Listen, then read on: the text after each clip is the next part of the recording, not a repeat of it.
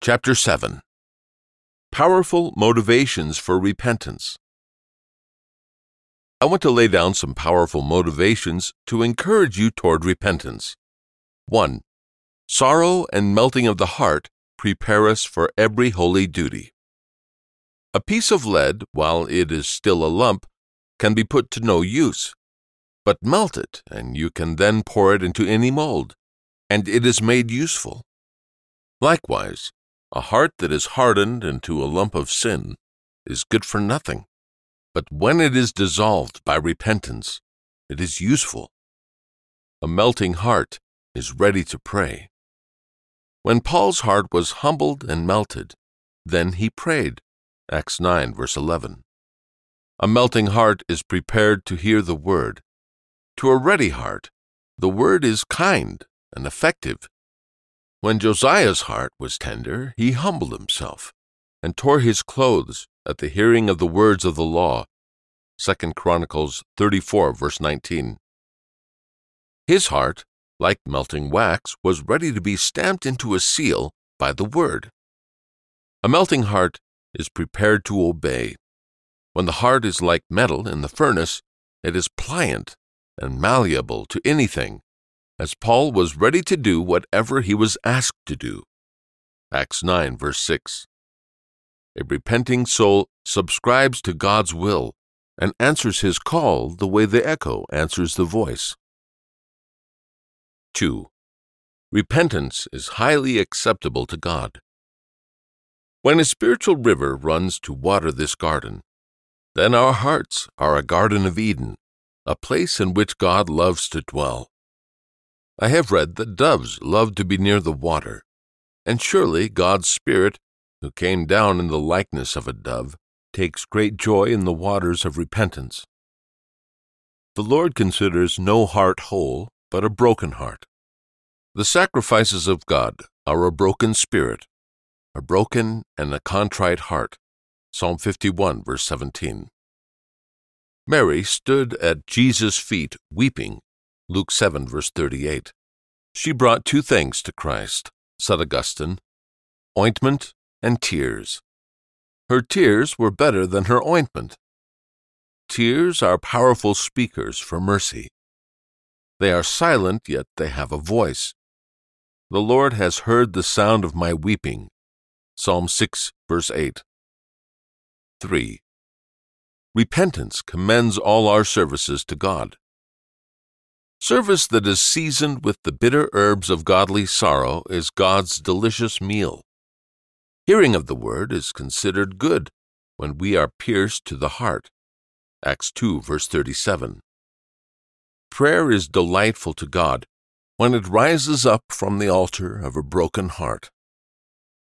The tax collector beat his chest, saying, God be merciful to me, the sinner. Luke 18, verse 13. This prayer pierced heaven. This man went to his house justified rather than the other one. Luke 18, verse 14. No prayer touches God's ear except that which comes from a heart touched with the sense of sin. 4. Without repentance, nothing else will help us. Some are proud of themselves that they have a whole library of knowledge. But what is knowledge good for without repentance? It is better to kill one sin than to understand all mysteries. Impure thinkers only resemble Satan transformed into an angel of light. Intelligence, with a bad heart, is like a pretty face with cancer in the breast. Knowledge without repentance will be only a torch to light men's way to hell. Number 5. Repenting tears are delicious. They may be compared to myrrh, which, though it is bitter in taste, has a sweet smell and refreshes the spirits. In the same way, repentance, though it is bitter in itself, is sweet in its effects. It brings inner peace. The soul is never more enlarged and inwardly delighted than when it can humbly melt. Alexander, upon the safe return of his admiral Nirrhus from a long voyage, wept for joy how often do the saints weep with joy? The Hebrew word for repent means to take comfort. None are so joyful as the penitent. Tears, as the philosopher notes, have four qualities. They are moist, salty, hot, and bitter. It is true of repenting tears. They are hot, to warm a frozen conscience, moist, to soften a hard heart, salty, to season a soul rotting in sin, bitter, to wean us from the love of the world. And I will add a fifth. They are sweet, in that they make the heart inwardly rejoice. And sorrow is turned into joy. Job 41, verse 22, KJV. Let a man, said Augustine, grieve for his sin and rejoice for his grief. Tears are the sweetest candy. David, who was the great weeper in Israel, was also the sweet singer of Israel. The sorrows of the penitent are like the sorrows of a laboring woman. Whenever a woman is in labor, she has pain because her hour has come. But when she gives birth to the child, she no longer remembers the anguish because of the joy that a child has been born into the world. John 16, verse 21. In the same way, the sorrows of humbled sinners give birth to grace, and how joyful it is when this child is born. Number six. When we repent of great sins, we will find mercy. Mary Magdalene, a great sinner, received pardon when she washed Christ's feet with her tears. For some of the Jews who had a hand in crucifying Christ, the very blood they shed was a sovereign balm to heal them when they repented. Though your sins are as scarlet, they shall become as white as snow. Isaiah 1, verse 18. Scarlet, in Greek, is called dibison, because it is twice dipped, and the work of man cannot wash out the dye again. But though our sins are of a scarlet color, God's mercy can wash them away. This may comfort those discouraged by the heinousness of their sin, as if there were no hope for them. Yet upon their serious turning to God, their sins will be erased and cast away. Oh, you say, but my sins are more sinful than you can imagine. Well, do not make them greater by not repenting. Repentance unravels sin and makes it as if it had never been. Oh, you say, but I have relapsed into sin after being pardoned, and surely there is no mercy for me. I know the Novatians believed that after a lapse there was no renewing by repentance, but there is no doubt that was an error. The children of God have relapsed into the same sin. Abraham lied twice. Lot committed incest twice. Asa, a good king, still sinned twice by trusting in mortal man. And Peter sinned twice by carnal fear. Matthew 26, verse 70, Galatians 2, verse 12. For the comfort of those who have relapsed into sin more than once, if they solemnly repent, a white flag of mercy will be held out to them. Christ commands us to forgive our sinning brother seventy times seven in one day, in case he repents. Matthew 18, verse 22. If the Lord tells us to do it, will he not be even more ready to forgive us when we repent? What is our forgiving mercy compared to his? I say this not to encourage any unrepentant sinner, but to comfort a despairing sinner who thinks it is useless for him to repent and that he is excluded from mercy. 7. Repentance is the gateway to spiritual blessings. It helps to enrich us with grace. It causes the desert to blossom like the rose. It makes the soul like the Egyptian fields after the overflowing of the Nile, flourishing and fruitful. The flowers of grace never grow more than after a shower of repentant tears. Repentance brings knowledge. Whenever someone turns to the Lord, the veil is taken away. 2 Corinthians 3, verse 16. The veil of ignorance that was pulled over the Jews' eyes will be taken away through repentance. Repentance kindles love. Weeping Mary Magdalene loved much. Luke 7, verse 47. God keeps these springs of sorrow in the soul to water the fruit of the Spirit. Galatians 5, verse 22. 8. Repentance ushers in earthly blessings. The prophet Joel, persuading the people to repent, brings in the promise of good things in this present world. Tear your heart, and not merely your garments. Now return to the Lord your God. The Lord will answer and say to his people, Behold, I'm going to send you grain, new wine, and oil. Joel 2, verses 13 and 19. When we put water into the pump, it brings up only water. But when we put the water of tears into God's bottle, this brings up wine. I'm going to send you new wine and oil. Sin blasts the fruits of the earth. You have sown much, only to harvest little. Haggai 1, verse 6. But repentance makes the fruit trees bud, and the vine flourish with full clusters of grapes. Fill God's bottle and he will fill your basket. If you return to the Almighty and put your gold in the dust, then the Almighty will be your gold. Job 22, verses 23 through 25. Repenting is returning to God, and this brings a golden harvest. 9. Repentance staves off God's judgments on a land. When God is going to destroy a nation, the repentant sinner stays his hand, as the angel did with Abraham's hand. Genesis 22, verse 12. The Ninevites' repentance caused God to relent. When God saw that they turned from their evil way, then God relented of the disaster which he had declared he would bring on them. So he did not do it. Jonah 3, verse 10. An outward repentance has even worked to keep off wrath. Ahab sold himself to the work of wickedness. Yet when he fasted and tore his garments, God said to Elijah, I will not bring the disaster in his days. 1 Kings 21, verse 29. If the tearing of the clothes kept off judgment from the nation, what will the tearing of the heart do? Number 10. Repentance causes joy in heaven. The angels do, in a way, celebrate holidays.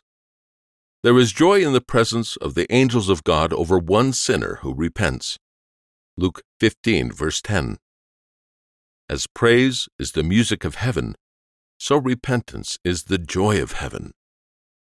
When men neglect the offer of salvation and freeze in sin, this delights the devils. But when a soul is brought home to Christ by repentance, this causes joy among the angels. 11. Consider how dearly our sins cost Christ. To consider how dearly our sins cost Christ should cause tears to fall from our eyes. Christ is called the rock, 1 Corinthians 10, verse 4. When his hands were pierced with nails, and the spear was thrust into his side, this rock was struck, and out came water and blood. And all this Christ endured for us. Messiah shall be cut off, but not for himself. Daniel 9, verse 26, KJV. We tasted the apple, and he tasted the vinegar and gall. We sinned in every area of life, and he bled from every vein.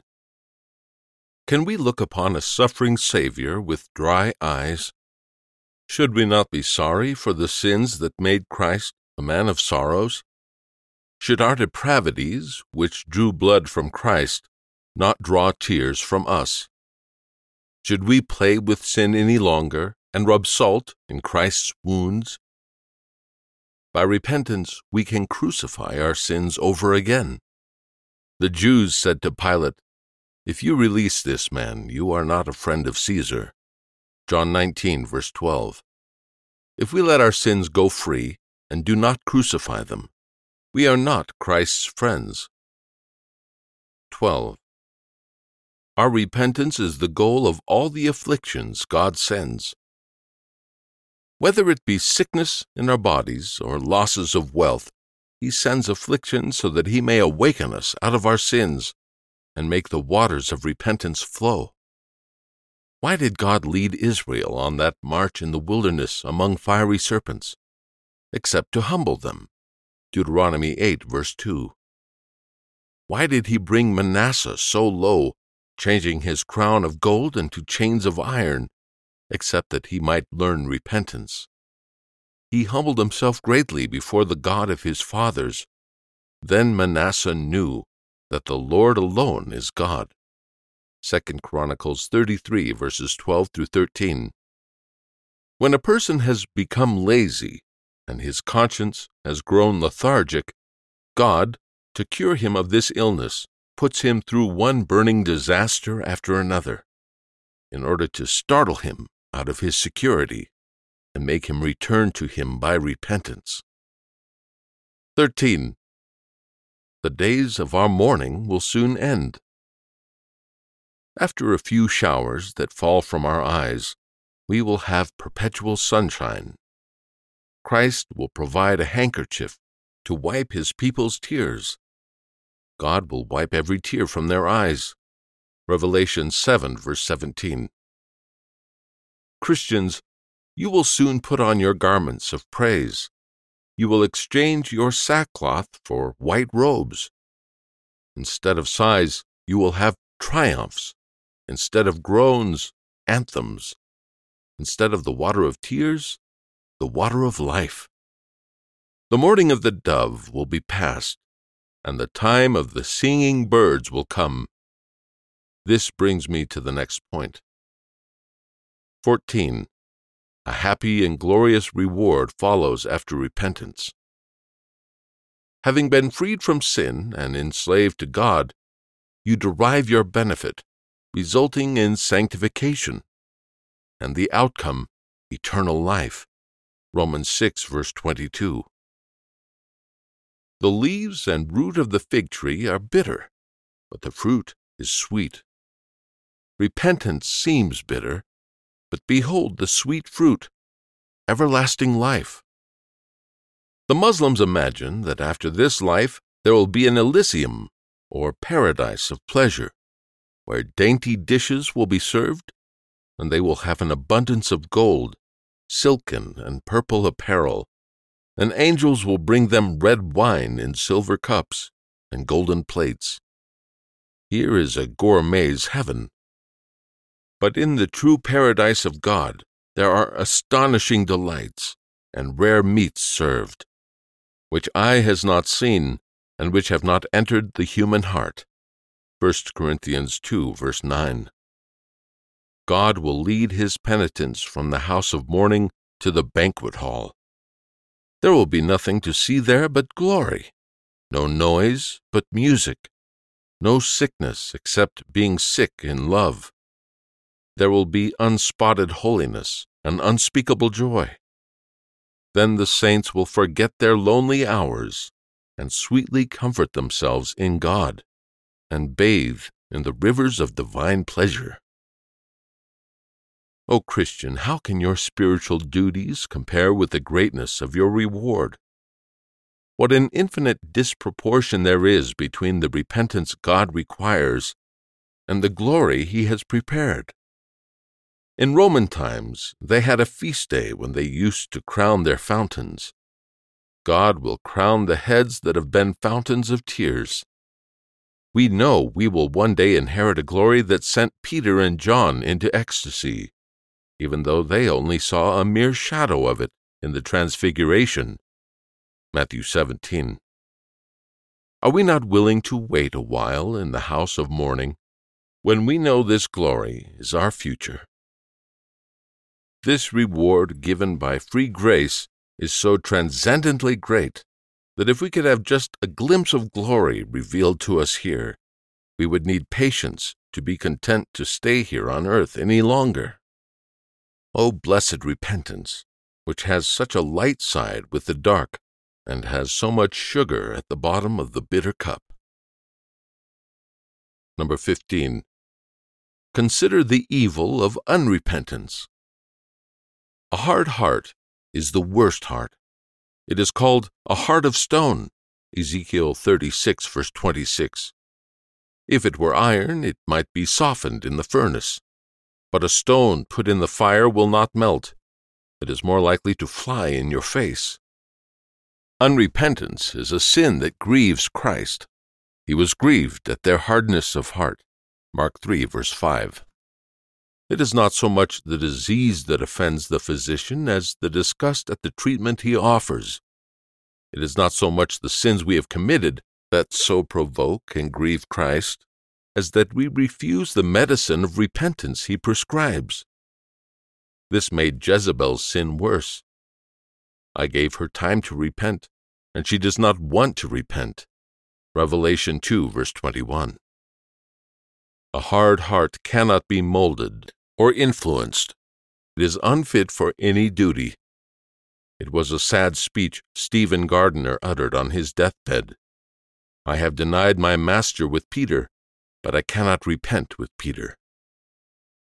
Oh, the plague of a stony heart! Pharaoh's heart, turned into stone, was worse than his waters turned into blood.